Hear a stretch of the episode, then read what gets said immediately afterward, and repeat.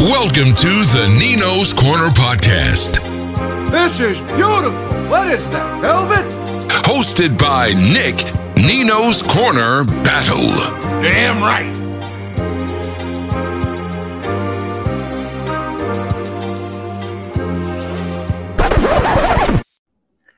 What's up, peeps? Nick Battle, aka Nino's Corner, man. First off, you like this content that is coming your way, hit that subscribe button, hit the uh, bell, get all my notifications here for the channel, folks. And if you're listening to this on the podcast streaming platform, Spotify, Stitcher, Breaker, uh, you know, Google Play, anything where there's a streaming, you know, podcast platform, like, comment, subscribe, and share. But folks, um, first off, guys, we're going to talk about why I truly believe Texas will be better for the 2023 season here for football. Um, we got a lot of variables that are that are in Texas's favor, in my opinion. Um, so I'll go ahead and talk about that here for a couple minutes. But folks, first off, let's get into our sponsors. Support for the Nino's Corner podcast is brought to you by BetUS.com, folks. Go to BetUS.com, get yourself a 125% sign up bonus using the promo code Nino's Corner.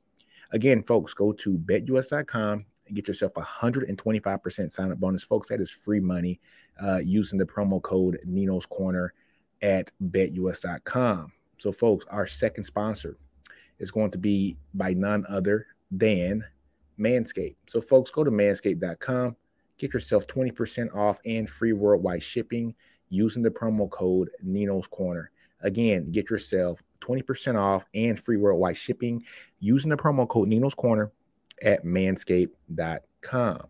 But, folks, we are here to talk about why I believe Texas is going to be better in the 2023 football season. Um, so, what I will say is, yes, people are going to say, well, Nina, we lost Bijan Robinson, Doak Walker, you know, award winner, uh, possible first round draft pick. Yes, we lost him. Yes, we lost Rojo, team leader. Um, lost all of that. Yes. Yes, we lost Anthony Cook. I totally get it, folks. We lost Anthony Cook. Um, you know, one of our signal callers there in the secondary. We lost to Sean Jamison. Yes, understand that. Yes, we lost to Keondre Coburn. Under yeah, look, understand that. We lost Overshown. Yes, we're losing a, a lot of players, a lot of depth. But why do I believe that this 2023 class is, is well, this 2023 season is going to be better than the previous season here for Texas? As we understand, Texas went eight and four this year in the regular season, eight and five, including the bowl game. In those four losses, um, you know, Texas could have easily won two or three of those and and definitely been at 10 and 2, 11 and 1. Definitely understand that. But what I want to say about this 2023 um, team is that yes, we lost Bijan Robinson. Yes, we did lose Roschon Johnson. However, Jonathan Brooks is nobody to sleep on.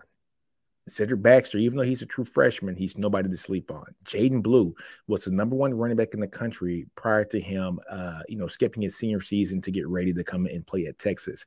So we have the, uh, you know, Jonathan Blue one season, the best running back in the state. Jaden Blue, the best running back in the nation. And then this year we have Cedric Baxter, best running back in the nation. Are they Bijan? We don't know. Probably, probably not. Who knows? But what I do know about this Texas team is that this Texas offensive line is going to be better than what Bijan has had to run behind his three years here at Texas.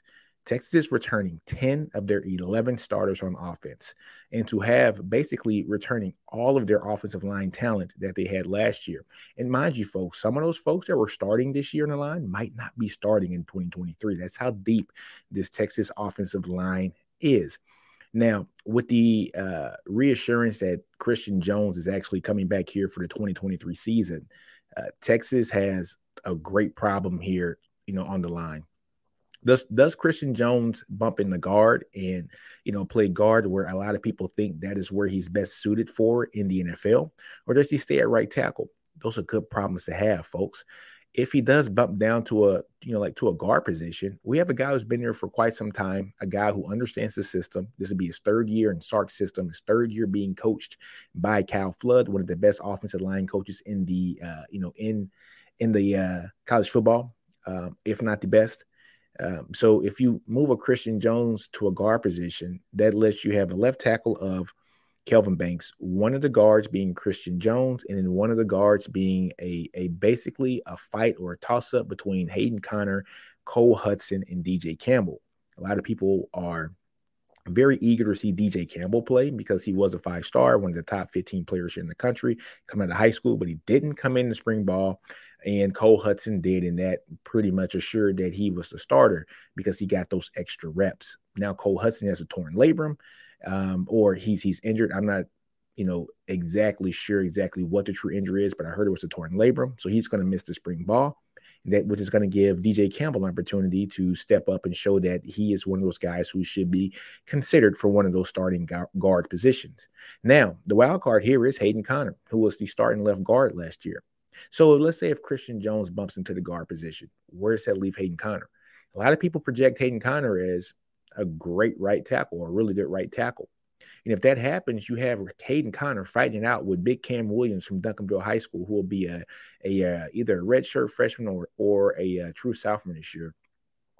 But you have him competing for time with with with Big Cam Williams. Folks, these are good problems to have. Let's say Hayden Conner doesn't win the job. Then guess what? Our swing tackle slash guard, our next man up, has over 13 to 15 games starting in the Big 12, starting for a team that went eight and four in the regular season. And so you have a better offensive line than what we've had here in the past. That's why I think Jonathan Brooks and Cedric Baxter and these guys are going to have a better opportunity to put up better stats than what Bijan did. I'm not saying that they're going to put up better stats, they have a better opportunity because their offensive line's better. One one other reason why I think that this Texas team is going to be better, especially on the offense side of the ball, is getting a guy like Isaiah Neyor back. Isaiah Neyor was injured towards ACL last year, which basically uh, prompted Xavier Worthy to have to be the deep ball guy. And we all understand that Neyor was going to be that deep ball threat here for Texas. And so, with Neyor being a deep ball threat, it was going to give the opportunity for Xavier Worthy to do what he does best, and that's catch the ball and run with the ball instead of having to track a ball and go deep for a ball and things of that nature. He's best in an intermediate range where he can catch the ball and use his straight up speed and his vision to make things happen uh, basically yards after the catch. This is going to open up this for Xavier Worthy immensely, having a guy like Neyor back. And then also having a guy like Jordan Whittington back as well, since he said that he's coming back to Texas. Now you have a very veteran wide receiver room, Neyor, Jordan Whittington, Xavier Worthy, Brenen Thompson, who's a speedster, 10, 200 meter guy, Savion Red. And then you put guys like Johntay Cook, guys like Ryan Niblett, DeAndre Moore. And you you see where I'm going here, guys. We got a very deep wide receiver room. Casey Cain there as well with, with, with some experience. Now, that's just the wide receiver position. Let's talk about the tight end position. JT Sanders, best tight end, I think, in the Big 12, one of the best in the nation. Probably, probably only going to be here one more year. So when you see a guy like JT Sanders have a breakout year this year, folks, just think what he's going to do with more time being a true tight end, blocking. Um, I think Texas is going to use him hopefully in an H-back role as well. Just put him on the field and let him ball. Tight ends, put him out wide, which is what Texas did. Put him in the backfield to be like a H-back to block for whoever's going to be running the ball sometimes. Make him your chess piece. Sark said that the most important person in, in his offense, one of the most important pieces in his offense is the tight end position. And he has a true playmaker and a game changer in JT Sanders from that. And last but not least, Quinn. Quinn Ewers, folks. One thing that I do love about Quinn Ewers is that even though he had a pretty rough season this year, we saw the lights, the light switch kind of turn on there in that uh, that bowl game. He looked very good in that bowl game. Could have had 460, almost 500 yards. Um, you know, if, if, it wasn't for some drops. Um, but Quinn having a season where he wasn't yanked, he wasn't pulled, which I think was kind of a discredit to Hudson Card in in in in his first year starting. Just let him play, let him play, let him get it all you know you know just all out of his system. But Quinn got to get all of it out of his system. He got to understand the ups and downs of a game. He got to understand that, that this game is a lot faster than what he's used to at the high school level. Um, so I think Quinn's going to be a much better uh, uh, player this year. And also having a guy like Maalik Murphy, who's probably a, a film rat as well, Jim Red as well, Arch Manning, who people are raving about already, saying he's already breaking down film and in the playbook. This is only going to make Quinn Ewers that much better because he understands that the guys behind him are just as talented as him and want it just as much as he does too. So uh, that's why I think this Texas offense is going to be light years better this year. It starts off in the trenches. The trenches are going to be better. It's going to be one of the better offensive lines that any running back has had to run behind. There are no kidding three to four NFL prospects on that line right now. Um, if if if there's a starting lineup of Banks, Campbell, Hudson, Jones, um, you know, uh, uh, Hayden Conner, Jake Majors, is any combination of those six guys.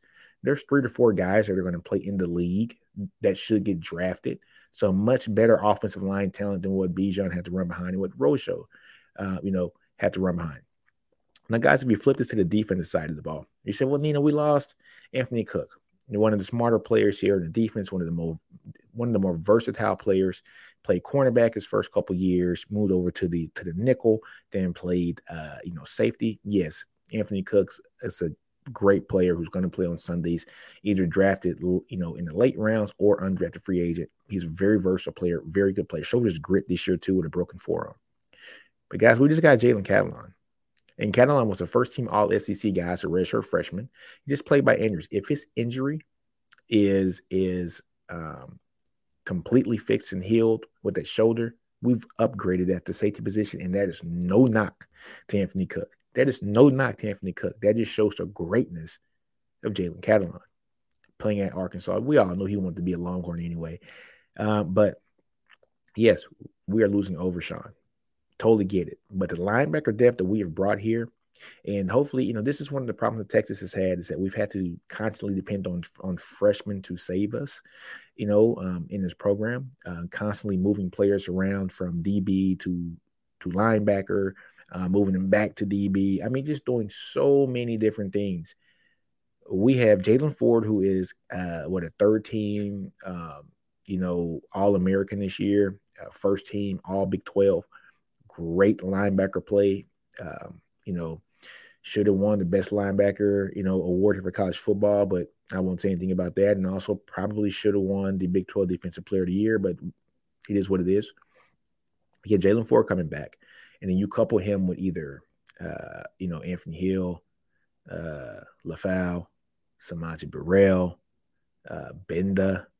Uh, man, we got some dogs coming in, so they can learn. And folks, a lot of these guys are coming here in the spring. They're coming here in the spring. I know Anthony Hill is coming here in the spring. A lot of these guys are here in the spring. They're going to be able to learn the, the whole program. They're not going to be fresh freshmen in the fall. Secondary folks, we already talked about Jalen Catalon um, at the cornerback position. Terrence Brooks, um, the transfer from um, from Wake Forest, uh, Gavin Holmes, you know, you know as well. So we got a lot of secondary pieces that are going to work out well. Defensive line, Coburn. I think we're very deep at the defensive line. T'Vondre Sweat, Byron Murphy, uh, Broughton, and then bringing in a true freshman in Sydir Mitchell, who also I think is is is, is, an, is an early enrollee, who's a, a big guy, one of those guys who is covered by every big time school here in the country. Sydir Mitchell, 345 pounds, six six guy. So, guys, I'm very intrigued. I'm very excited about what this team could be here for the 2023 season. One other thing that I want to talk about here, you know, with the trenches here for the offensive side of the ball. I want to talk about, yes, we got a lot of depth there on the line, especially from the 2022 class. Now these guys can be sophomores. But just looking at the at the growth and the maturation process of these guys that are coming in from the 2023 class too as well these big humans, the Connor Strohs, the Payton Kirklands, the Andre Cojoes, the Chapmans, the Goosbys, you know, and I'm missing one, folks. I'm missing one. I don't know who I'm missing, but we got a lot of good talent here on that offensive line, folks. And it's going to be great to see these guys push each, push each other to make sure that this line is going to be one of the better lines that we've seen here over the last decade. But folks, that is why I think the 2023 season is going to be much better here for Texas than the 2022 season was. We're going to expand upon going eight and four. I think I think we're going to be in that nine to ten range a season this year, if not more. I think Texas has a great shot to do that and win the Big 12 before going off and bolting to the SEC and competing there as well. But on that note, folks, man, if hey, look, like, hey, give me a comment, like, subscribe, share. Do you? Don't be afraid to fail out, grow your environment, understand your brilliance. Tell me what you think about this analysis and tell me what you think the Texas 2023 season is going to look like. Hook 'em. Horns always up.